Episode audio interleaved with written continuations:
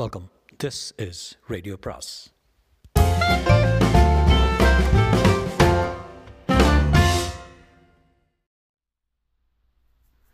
அனைவருக்கும் அன்பு வணக்கம். சுஜாதாவின் மற்றொரு குறு நாவல். குறு நாவலின் பெயர் நில் கவனி தாக்கு. நில் கவனி தாக்கு. காரணம் ஒன்றும் இல்லை. சும்மா ஒரு சின்ன நாவல். அவ்வளோதான் நத்திங் மோர் தன் தேட் படித்த ஞாபகம் இல்லை. So it's can be interesting for me to நில் கவனி தாக்கு. பாகம் ஒன்று. டெல்லி விமான நிலையம் பாலம் இரவு. மணிக்கு ஒரு கோலாவை உறிஞ்சி கொண்டு காத்திருந்த நான் ஒரு மத்திய சர்க்கார் ஆசாமி மத்திய சர்க்காரில் என் வேலை என்ன என்று உங்களுக்கு சொல்ல முடியாத நிலையில் இருக்கிறேன். எதிர்மறையில் சதிராடி கொண் கொஞ்சம் விளங்க வைக்கிறேன். போலீஸா? இல்லை இல்லை. ஆனால் Smith and Wesson point thirty eight double action ரிவால்வரை பற்றி என்னிடம் கேளுங்கள். பாட் பாட்டாக தெரியும் சோதிக்கிறீர்களா bolt plunger hammer stud strap rebound rebound slides டட் trigger spring main spring hand spring stop plunger cylinder staff trigger stud barrel pin போதுமா துப்பாக்கி தயாரிப்பவனா? இல்லை உபயோகிப்பவன். எழுபத்தைந்து அடிக்குள் ஒரு பத்து பைசா நாணயத்தை தூக்கி போட்டுவிட்டு ஒதுங்குங்கள் கீழே விழுவதற்குள் நாணயத்தை சிதற அடித்து விடுவேன். இதுவரை கொன்றதில்லை எவரையும் கொல்லும் சந்தர்ப்பம் இதுவரை வராததால் வந்த சந்தர்ப்பங்களில் எல்லாம் வெறும் கைகலப்பு. அதனால் சில பல் டாக்டர்கள் பணக்காரர்கள் ஆனார்கள் சில எலும்பு வைத்தியர்கள் உயர்த்தனர் என் மூன்று டெர்லின் சட்டைகள் கிழிந்திருக்கின்றன. யார் நான்? நானும் மற்ற மத்திய சர்க்கார் உத்தியோகஸ்தர்கள் போல ஃபைல் உத்தியோகம் பார்க்கிறவன் தான். ஆனால் சில ஃபைல்கள் வினோதமான மிக ரகசிய டபுள் எக்ஸ் ஃபைல்கள் தினம் தினம் என் வெஸ்பாவில் ஆஃபீஸ் போய் வருகிறேன். என் ஆஃபீஸ் ராமகிருஷ்ணாபுரத்தில் ஒரு பெயர் இல்லாத கட்டடம். நீங்கள் கேட்கும் முத்தமிடும் நேரம் போ நேரம் எப்போ தான் நானும் கேட்கிறேன். எனினும் நான் சற்று வேறுபட்டவன். எப்படி என்பது நான் தற்போது விவரிக்கப் போகும் கதையிலிருந்து தெரியும். பாருங்கள் நம் இந்தியர்கள் ரகசியத்தை காக்க விரும்புவா விரும்பாதவர்கள். பேச்சு பேச்சு பேச்சு மேலும் பேச்சு. பேச்சு தான் நம் தேசிய குணம். பேச்சை கொண்டே எலெக்ஷனை ஜெயிக்கும் ஜாதி டெல்லியில் அலட்சியமாக இயல்பாக பஸ்களில் எவ்வளவு சர்க்கார் ரகசியங்கள் வெளியாகின்றன தெரியுமா? காலை ஒன்பது மணிக்கு கேரோல் பாகில் இருந்து சென்ட்ரல் செக்ரட்டரியேட்டில் செல்லும் ஏழு ஏ பஸ்ஸில் ஜஸ்ட் கேட்டுக்கொண்டே செல்லுங்கள். காது போதும். ஏழரை கோடி சாங்ஷன் ஆச்சு சார் ஏழரை கோடி. ஜேசம் ப்ளீஸ் சி என்று போட்டேன். கையெழுத்து போட்டார் எக்ஸிம் பேங்க் கிரெடிட்டு ஏழரை கோடி உன் உபயம் ராஜஸ்தானுக்கு. இது ஃபினான்ஸ் மினிஸ்ட்ரி ஆசாமி ஆப்பிளா அனுப்பிச்சுட்டு இருக்கான் சார். கேலண்டராக அனுப்பிச்சுட்டு இருக்கான் சார். லைசன்ஸில் ஃபாரின் எக்ஸ்சேஞ்ச் காம்பனண்ட்டு கொஞ்சம் உதைக்கிறது அவனுக்கு. இது இண்டஸ்ட்ரி மினிஸ்ட்ரி ஆசாமி இவர்கள் எல்லாம் தத்தம் தற்பெருமைகளை விசிறிக் கொள்கிறார்கள் அதே சமயம் துளி துளியாக சர்க்கார் ரகசியங்களை உதறுகிறார்கள். இவைகளை சேகரிப்பவர்கள் இருக்கிறார்கள். சேகரித்து உபயோகப்படுத்துபவர்கள் இருக்கிறார்கள். அந்த உபயோகம் நம் தேசத்துக்கு ஆரோக்கியமானதல்ல. அதை தடுக்கத்தான் நாங்கள் ஏற்பட்டிருக்கிறோம். துரதிருஷ்டவசமாக எல்லோருக்கும் ஒரு விலை மட்டம் இருக்கிறது. சிலருக்கு டைரி சிலருக்கு கேலண்டர் சிலருக்கு காலேஜ் அட்மிஷன் ரெஃப்ரிஜரேட்டர் பெண்கள் சுவிஸ் பேங்கில் பணம் உயர உயர உயரும் பண்டமாற்றம். இது ஒரு விளையாட்டு பெரிய விளையாட்டு. நாய் நாய் தின்னும் விளையாட்டு. நான் சொல்லப்போவதில் எந்த ரகசியமும் வெளியாகப் போவதில்லை. பாலம் விமான நிலையத்தில் நான் காத்திருந்ததிலிருந்து துவங்கி கடைசி வரை நடந்த நிகழ்ச்சிகள் பெரும்பகுதி எல்லா பேப்பர்களிலும் வந்துவிட்டது. அது லோக்சபாவில் சிலர் செருப்பு எறியும் வரை கோபத்தை ஏற்படுத்தியது. ஒரு மந்திரியின் ராஜினாமா என்னும் டிராமா வரை சென்றது. எல்லாமே நடந்து தீர்ந்த விஷயங்கள். இந்த விவகாரமே எங்கள் பாஷையில் டீக்ளாசிஃபைடு சென்ற ஒரு மாதத்து செய்தித்தாள்களில் நீங்கள் பார்த்திருக்கலாம். ஆனால் நான் சொல்ல விரும்புவது உங்களை படிக்க வைக்க விரும்புவது செய்தித்தாள்களில் வந்ததை அல்ல உண்மையை. நான் இந்த சம்பவத்தினுள் இருந்தவன் இருந்து அடிபட்டவன் அடிபட்டு அனுபவம் அனுபவம் அதிகரித்தவன் என்கிற தகுதியில் நான் சொல்லப்போவது இந்த கதை. இதன் கடைசி அத்தியாயத்தில் என் வரம்புகளை கொஞ்சம் மீறி இருக்கிறேன். அதனால் எனக்கு வேலை போகக்கூடிய ஃபிஃப்டி ஃபிஃப்டி ரிஸ்க் இருக்கிறது. பாலம் விமான நிலையத்தில் நான் காத்திருந்தது பம்பாயிலிருந்து வரவிருந்த கேரவல் ஃப்ளைட் நம்பர் நானூற்றி ஆறுக்காக.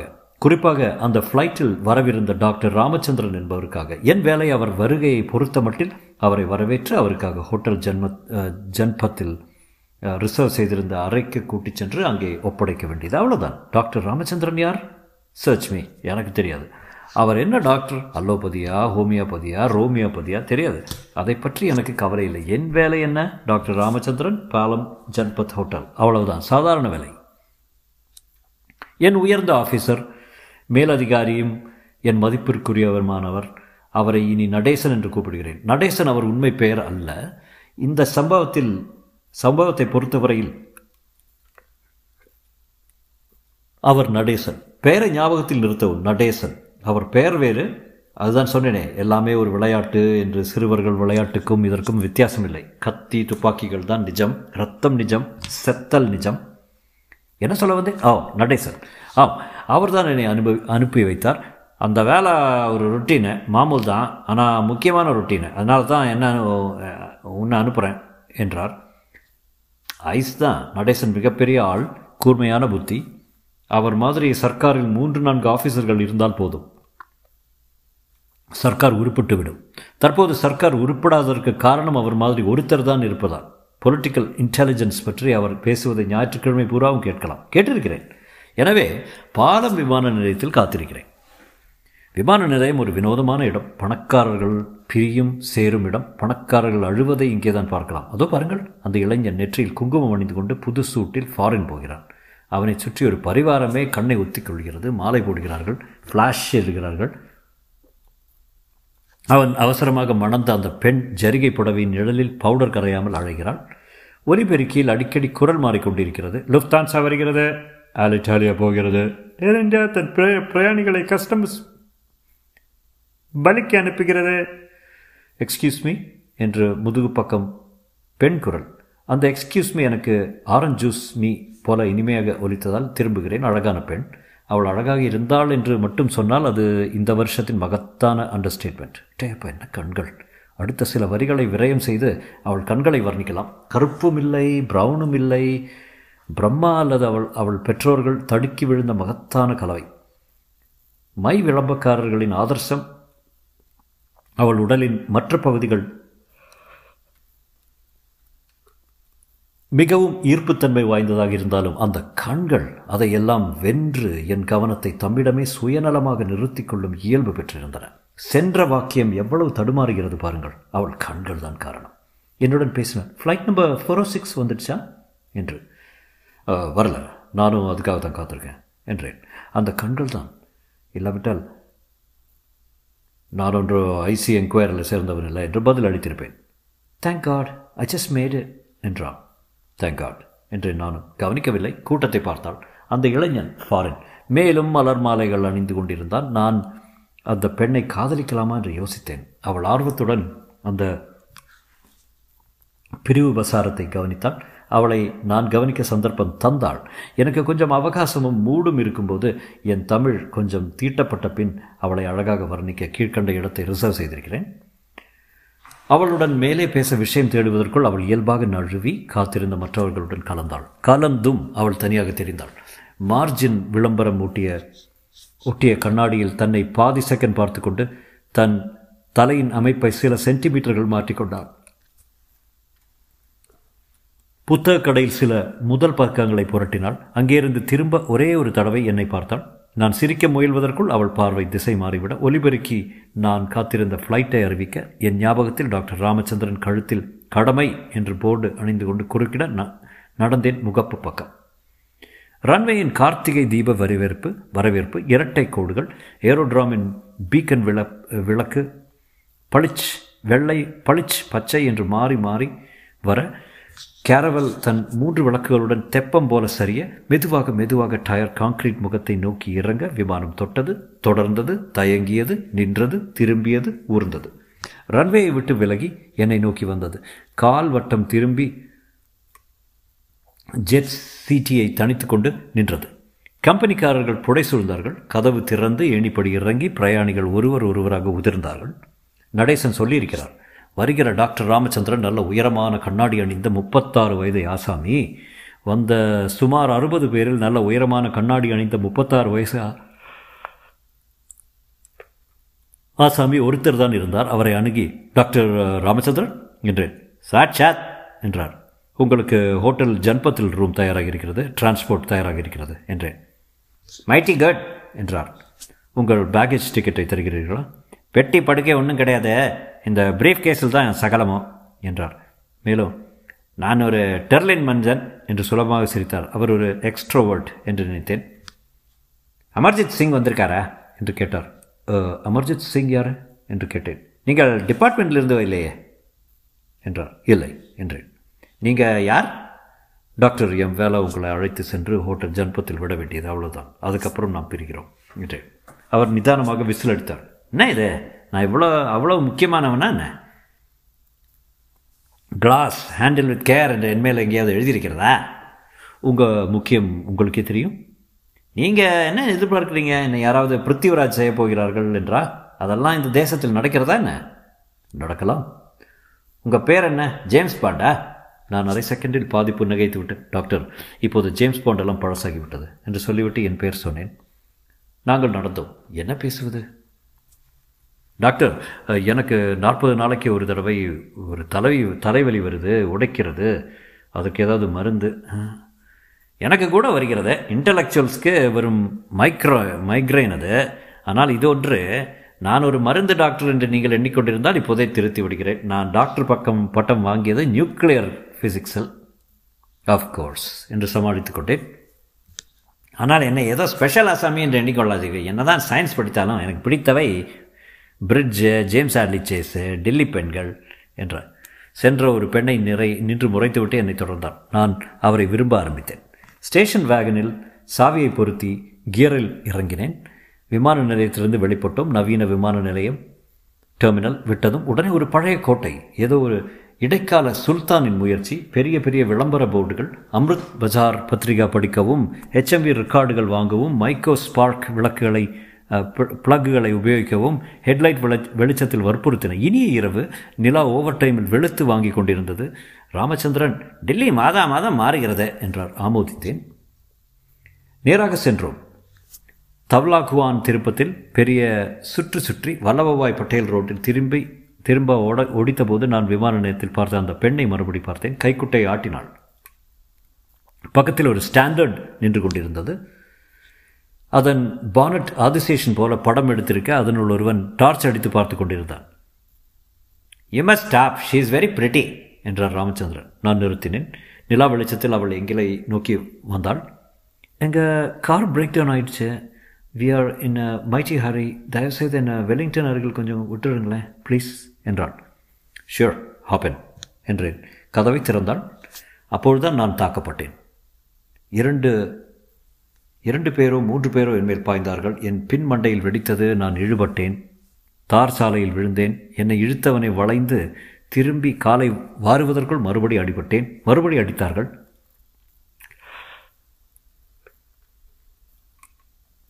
மறுபடி மிக வேகமாக என் நினைவு நழுவிக்கொண்டிருக்க அந்த மிகச்சிறிய கணத்தில் என்னை நிறுத்திய பெண்ணை முயன்று ஞாபகத்தில் பதிய வைக்க முயற்சித்தேன்.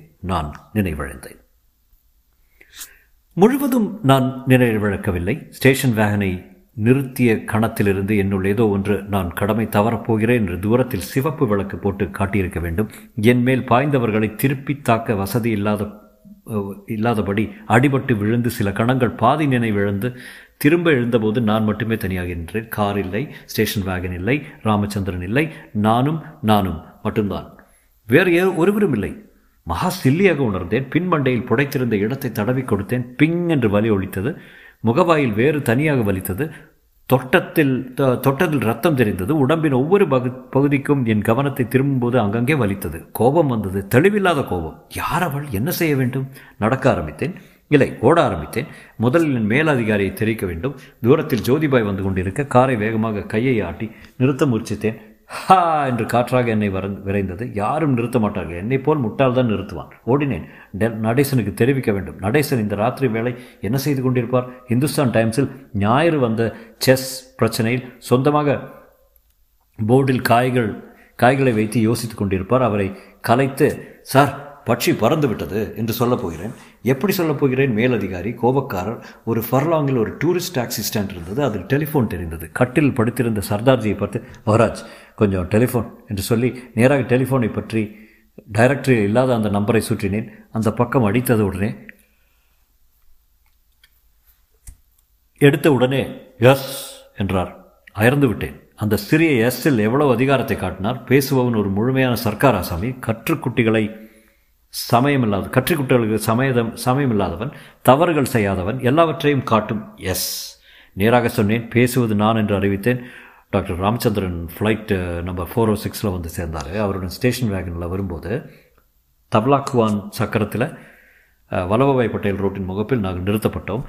நான் மூன்று அந்நியர்களால் மோசமாக தாக்கப்பட்டேன். ராமச்சந்திரன் நம் station wagon number DLK three six four seven இவைகளுடன் அவர்கள் ஓடிவிட்டார்கள். வாட் என்றார். அந்த வாட்டில் டெலிஃபோன் எக்ஸ்சேஞ்சில் நிச்சயம் பேட்டரி வீக் ஆகி இருக்க வேண்டும். கம்பி வழியாக காதில் சுட்ட சரியான கிலோ வாட் எஸ் சார் கடத்தப்பட்டாரா? எஸ் சார் நீ என்ன செய்த? பார்த்து கொண்டிருந்தாயே? என் வண்டியை நிறுத்தினாய் ஒரு பெண். ஓ God always a girl sir let me explain explanation எல்லாம் நாளை காலையில் பத்து மணிக்கு. யூ ஃபோல் உனக்கு தெரியுமா இந்த சம்பவத்தின் அர்த்தம் என்னென்னு? எங்கிருந்து பேசுகிறாய்? ஒரு டாக்ஸி ஸ்டாண்டில் இருந்து. டாக்ஸி பிடித்து நேராக எங்கள் வீட்டுக்கு வா. நமக்கு ஒரு பெரிய ராத்திரி பாக்கி இருக்கிறதா? I think you are a silly fool உடனே வா. டெலிஃபோனை வெட்டி விட்டார். சாதாரணமாக அவர் ஃபூல் போன்ற வார்த்தைகளை கூட உபயோகிக்க மாட்டார். அவ்வளவு மென்மையானவர். இதுவரை என்னையே பார்த்திருந்த டாக்ஸி ஸ்டாண்ட் சர்தார் மகாராஜ் நீங்கள் யாரு? என்று கேட்டார் நான் சர்க்கார் மகாராஜ் டாக்ஸி எடு என்றேன். நான் சென்றபோது அவர் வீட்டு முன்வாசலில் வெளிச்சம் இருந்தது. நேராக வா கதவு திறந்திருக்கிறது என்றார். நுழைந்தேன். என்னை பார்க்கவில்லை. டெலிஃபோனில் சொன்னார். ஸ்டேட் அர்ஜென்ட் கால் பாம்பேக்கு லைன் ஃப்ரீயாக இல்லை என்றால் வெட்டுங்கள் என்றார். என்னை இப்பொழுதுதான் பார்த்தார். உன்னை தாக்கிய ஆட்கள் யாரு? என்றார். சார் யார் உன்னை அடித்தார்கள்? வர்ணி அவர்களை. எவ்வளோ பேர் இருந்தார்கள்? கவனிக்கவில்லை சார். பின்னால் இருந்து தாக்கப்பட்டேன் ராத்திரி வேறு. பின்னால் இருந்து தாக்கும் வரை அந்த பெண்ணை பார்த்து கொண்டிருந்தாயா? உண்மையை சொன்னால் ஆமாம் சார். நான் நிறுத்தி இருக்கக்கூடாது ராமச்சந்திரன் நிறுத்த சொன்னார். வெட்கமா இல்லை? அவர் யார் உன்னை ஆர்டர் செய்வதற்கு? My God you're a rotten service man I say ஒப்புக்கொள்கிறேன். விஷயம் நிஜமாகவே தீவிரமாக இருக்க வேண்டும். நான் சொல்வதற்கெல்லாம் ஒப்புக்கொண்டு எதிரே நிற்கிறாய். ஏதாவது செய். போ அந்த டாக்டர் ராமச்சந்திரனை மீட்டு கொண்டு வா. நான் பயத்துடன் சிரித்தேன். சிரிக்கிற? உறைந்தேன். டெலிஃபோன் அடித்தது. Yes Bombay yes damned I want him hello good evening நான் நடேசன். நம்ம சந்திச்சிருக்கோம். உங்களை இந்த வேலையில் டிஸ்டர்ப் பண்ணுறதுக்கு மன்னிக்கவும். டாக்டர் ராமச்சந்திரன் பாடன் ஓஎஸ் oh, வந்து சேர்ந்தார். பத்திரமாக என்னை பார்த்தார். டெலிஃபோனில் தொடர்ந்தார். எனக்கு தெரிய வேண்டியது அவரிடம் சம்பந்தப்பட்ட காகிதங்கள் இருந்தனவா? மௌனம்.